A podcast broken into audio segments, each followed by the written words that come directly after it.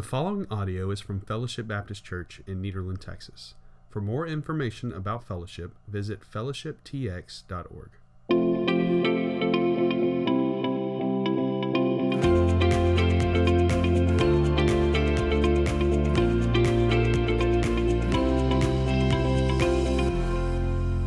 guys, this is uh, Daniel. I'm the student pastor here at Fellowship Baptist Church, and I'm here with Julian Martinez, our newly named interim pastor. Congratulations on that, by the way. Thank you. Uh, I don't know if that's a great title to have or. Lots of new added responsibilities. I don't know if I love it or hate it yet. so- There you go.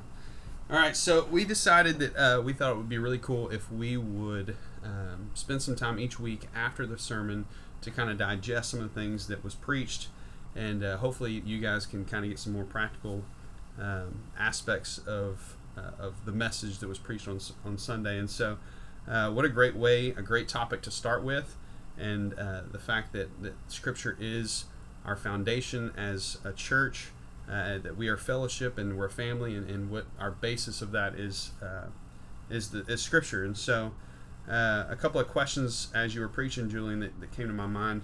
I thought it'd be cool if we just kind of discuss those today. So, Yeah, let's let's go for it. all right. So, um, number one, uh, you talked about the fact that Scripture is truth, and that we can trust in the fact that Scripture is truth. And so, you've you've done apologetics and, and worked in ministry for a long time, worked with young families. How do you get people from the point of questioning the reliability of Scripture to trusting fully in the reliability of, of Scripture? Yeah, I think one of the things that really helps me is to understand the Bible not only as um, not only as a spiritual guide, which a- absolutely it is, and that's ultimately what it is, but it starts off as a historical proof uh, or historical text. That's that's actually what the Bible is. It's it's just history written down, Right. and so for me, it goes from understanding that the Bible's history, so I can I can look back and uh, I can see that there are more than twenty five thousand partial and complete manuscript manuscript copies of the New Testament, or I can look back and they have found the Dead Sea Scrolls, which date back to be a hundred uh, BCE or basically BC before Christ, a hundred years before Christ, and they say the same exact thing my Bible says. And so when I look back on it as a historical document, then I know that there's all these evidences to show that somebody wrote this down and there could have been contested back then, but it wasn't. So, for instance, uh, if if I was alive at the time that Matthew, Mark, and Luke were and John were writing the Gospels, and and I was in Galilee at that time, and I noticed that what they said wasn't true, then I could have called them out on it. And the fact that we don't have any of that, we have uh, several several written manuscripts that nobody seemed to have questioned. At one point, the Apostle Paul is talking that there was 500 people who saw Jesus after the resurrection, and then he goes as far as to say, and they're still alive now if you want to go question them. Mm. So it's a historical document, and when I understand that first, that I'm not being lied to, that if you ask any historian who's worth anything, they'll tell you that Jesus was a real person, that he died by the hands of the Romans, and they don't even have to be Christian to tell you that because it's it's his it's history. And so to know that scripture is history first, I can use that as a reliable source on what the Bible's actually saying. And then, you know, for me to turn it back into a spiritual aspect, like I said in the sermon, if I have decided to place my trust in Jesus, 100%, then I have to 100% trust in what he said. And so, the, since the New Testament is pretty much based off of everything that Jesus said, for me, that's how I connect the dots. That it's an actual historical document, and I'm trusting with my heart that Jesus said these things and that they're accurate. Yeah, and I, I know too, for for people, we have to make it personal too, right? It, everyone has to make that personal decision that that we trust in the reliability of Scripture, that, that we that we believe that, that Scripture is authoritative in our lives and it's truth, it's complete truth, like you said Sunday, and that that eventually has to become a personal decision that each one of us make. Uh, that, that we're willing to commit ourselves to that. Yeah, it, just because the head's there doesn't mean that the heart's going to be there. Right. So you have people who will read the Bible over and over and over and never convert, but it's because they are either holding back their heart or the Holy Spirit hasn't moved upon their heart yet. And so that's very important. And I think that's a good point that you make is that you can have all the head knowledge and know all the historicity of it all, but unless you place your faith in Jesus, and that's essentially what we do, uh, then then it's not going to matter. It's not going to matter what the Bible says. It's not going to matter what anybody says, uh, because we have to we have to make that a faith move. It ultimately, all the questions can go out the window because we know that we're having faith in Jesus Christ. Right. So my next question that I thought about was, you know, we talked about the fact that Scripture is the foundation for us as fellowship, and I think a lot of times we view that as a corporate thing, right? And that's true. As, as a corporate body, we have placed Scripture as the foundation of our church, and we we that's what we preach. That's what we teach. Everything that we are as a church body is rooted in Scripture. Um, but how does someone go from believing that and applying that corporately, but also to the point to where they make it foundational for them as an individual in their homes and their in their families. What does that look like? so for me, um, the way I look at it is, like we said, uh, Sunday fellowship is family. We are fellowship, meaning uh, it all starts in the corporate for me.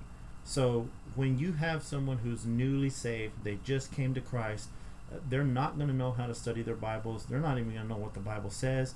And so, just as the Apostle Paul had had had described, we feed them like young babes, meaning they drink milk. We're the ones who prepare the meal. We're the ones who feed them the meal, and and and it start that starts uh, corporately, right? You come to church, you come to Bible study, you understand the Scripture in that way, and there's a process to it. You're not going to go straight into being the most um, the the most dedicated Bible reader or anything like that because you're needing to be given milk slowly but surely. You, you can't process those whole foods yet, just like a baby wouldn't.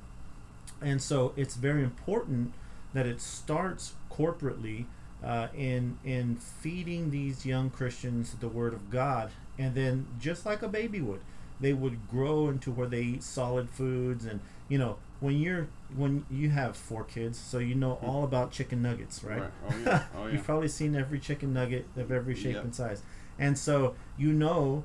Uh, take for instance, Jackson might not be able to make his own chicken nuggets yet, but Becca makes them, and then she sits them on the table, and she doesn't have to spoon feed him or fork feed him those chicken nuggets Right. he can eat them for himself. And so there's a process that goes along that once we're able to train young Christians to where we could even prepare the meal for them and set this before them and say, "Hey, read this, read that," and they can take it home and ingest that themselves. Right. And uh, and it goes then it starts transitioning from corporate to individual. And and we have to understand too that it's so important that we have the Word of God on our heart and uh, and that we spend time in it. I like what Deuteronomy uh, 11 18 says and and uh, God was giving Moses the law and he was telling them that they needed to know the law. They needed to know who God was and and and and, and he said this.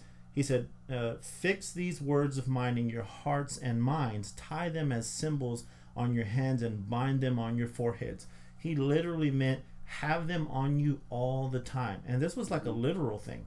They would tie them onto their foreheads and they would put them uh, on the tassels on their coats and you know and so they, they they were constantly having the law of god physically on them. Mhm. and i think that's important for us that we understand who god is and what he wants for us and that we do that on a on a daily basis and and we start corporately and then from corporate we transition into individual but then so we can come right back to corporately and teach someone else uh, the word of god Yeah, I think it's cool. I, uh, you know, growing up in our in our home, we we uh, it was never a question of what was the authority in our home. Uh, obviously, Dad was the authority, but but even his authority, it was clear that he yielded himself to the Bible and Hmm. Scripture, and so our reasoning for doing things was always not well. dad said this or mom said this, but here's what the Bible says, and this is how we live our lives I like because because this is what you know Scripture says is how we should live our lives, and so even practically for the individual, we know that Scripture can change people's marriages. It can change how we raise our kids. It can change how we manage our finances. It can change how we act in the workplace. It can change our perspective on life. And so maybe speak to some of that. How, do, how do, what does that look like? Yeah. So the the nourishment we receive from the Bible daily in our lives is vital, right? And Yeah. you know, if, if you've been in church at all and you're listening to this, you've heard that old cliche. You know, you're not going to be very healthy if you eat once uh, once a week, Right, right? right. And so that that's what comes to my mind is that if you're using Sunday as the only time ever that you crack that Bible open and you hear the scriptures, even if that is, uh, even if you're so malnourished that that one time, that one or two hours on Sunday, it is so refreshing to you. Yeah. But then you you leave that void there for the rest of the week until Sunday, it, it's gonna be bad for you. And so you're going to be malnourished as a Christian. And what I have witnessed in the past in individuals' lives is uh, you start to then find fulfillment in other things. Yeah. So so God wants you to have a craving for His Word. He wants you to to know Him better. And and He even says, if you seek Me, you will find Me. Right? Draw closer to Me, and I will draw nearer to you. And so uh, the the issue with that is He uses the Word to do that because that's the only way we were going to know God Right. is through His Word. And so uh, what happens is we become malnourished, and then we start finding fulfillment in other things. Mhm. So you know we're we're so refreshed when we read from the scriptures on Sundays and hear the word of God, and then when we don't do it for the next six days, we start filling our lives with other things, Mhm. whether that be relationships outside of God's desire for you, or whether that be Netflix or whatever. You know, you start to fulfill that hole that's inside of you that need to learn with something else. Right. And so slowly but surely you're it's almost like like you're eating all a lot of junk food and it's not very healthy for you. right? you talked about Jackson a second ago. Jackson is our kid who would eat nothing but like honey buns and candy all Yeah. day long. I'm we have him. to force him to eat the chicken nuggets and the and the or even even though that's not healthy, but like healthy food, right? We had to, Yeah, yeah. as a parent, we had to force him because we know you can't live off of the Right. junk food. You can for a little while, right? And Yeah. and then it's gonna go bad for you real fast. Right. You're gonna have heart issues and you're gonna die. Be you know. malnourished. yeah. you're gonna you're gonna be malnourished and so that's that's a perfect point that's exactly the way it works with the bible is that you have struggles in your marriage and you have struggles with your children and you have struggles with relationships at work and finding your purpose and direction in life and then when you start finding fulfillment in other things other than god's words god's word for an answer to those problems it's going to look bad real fast Right. it's going to be unhealthy because uh, and the reality of it is Satan wants you to find fulfillment in anything other than God's word. right. And it's going to seem like a good fit and it's going to seem like a fix that is giving you what you need and at the end it leads to destruction just like the Bible says. Right. And how often do people go to these other things for answers in life, like going to social media and they see there someone you know a friend of theirs who is gone through this or whatever, and so they, they go to that for the answer, or Yeah. they or they go to Hollywood and see you know how these people are living and think that that's that's the answer to this to life. But again, we go back to the point that our foundation as believers, our foundation as a church is God's word.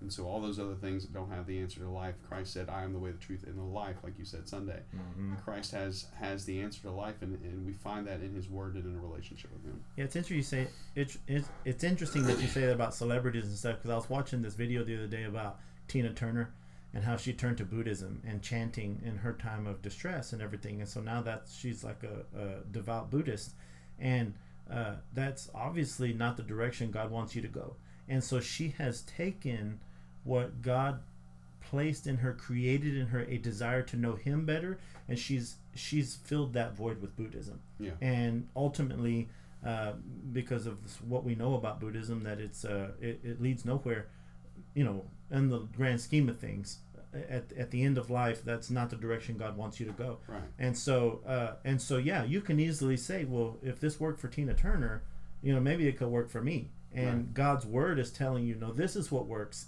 because it's it's it's uh, tried and tested and true and and and that's how God wants you to see his word that it's the answer to to life's problems and everything else instead of outside of that bubble Right. Uh, so, for those listening who may believe in the reliability of Scripture, they may even agree that it needs to be the that Scripture needs to be the foundation of their life.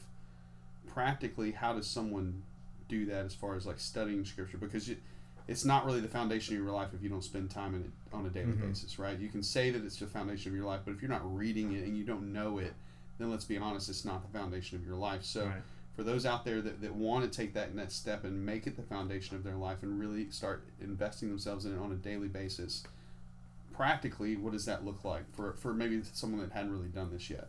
So I ha- there's this running joke in growth group, even I guess when I preach that I I don't diet and I'm overweight, and so uh, I'm never gonna get to losing weight unless I actually start somewhere, Right. right? Whether I go to the gym or whether I at least stop eating donuts and honey buns, it's never gonna happen. Yeah. And so, what I would say is, I've seen this too, and this is a little off track, but I've seen this where people are like, "Man, I need to get into the Word," and I need, and then they try to take, they try to bite way big chunks of Scripture. You yeah, know, I'm gonna read the book of Leviticus tonight. yeah. Yeah. Yeah. You know, Yeah, good luck with that. and all they end up doing is closing that thing and watching Netflix. falling asleep, yeah, or yeah. falling asleep. That's a good. My uh, my first pastor one time, I was telling him I had trouble sleeping because I have insomnia. He's like, read the Bible. I was like, what? He said, yeah, read Leviticus or Deuteronomy. It'll put Oh, you to sleep real quick. funny. But um, no, no, no. But you have to start somewhere, right? Right, so, right. so start small. Start, you know, a chapter a day. Or I'm not one of these people who say just read one verse. You know, like to me, I don't know. It just doesn't do it for me. Maybe that's you. Maybe that's your first step. But for me, it's uh, read a chapter a day, and then uh, have had this question too. Like, well, what do I read? You know, I don't know what to read. Uh, Yeah.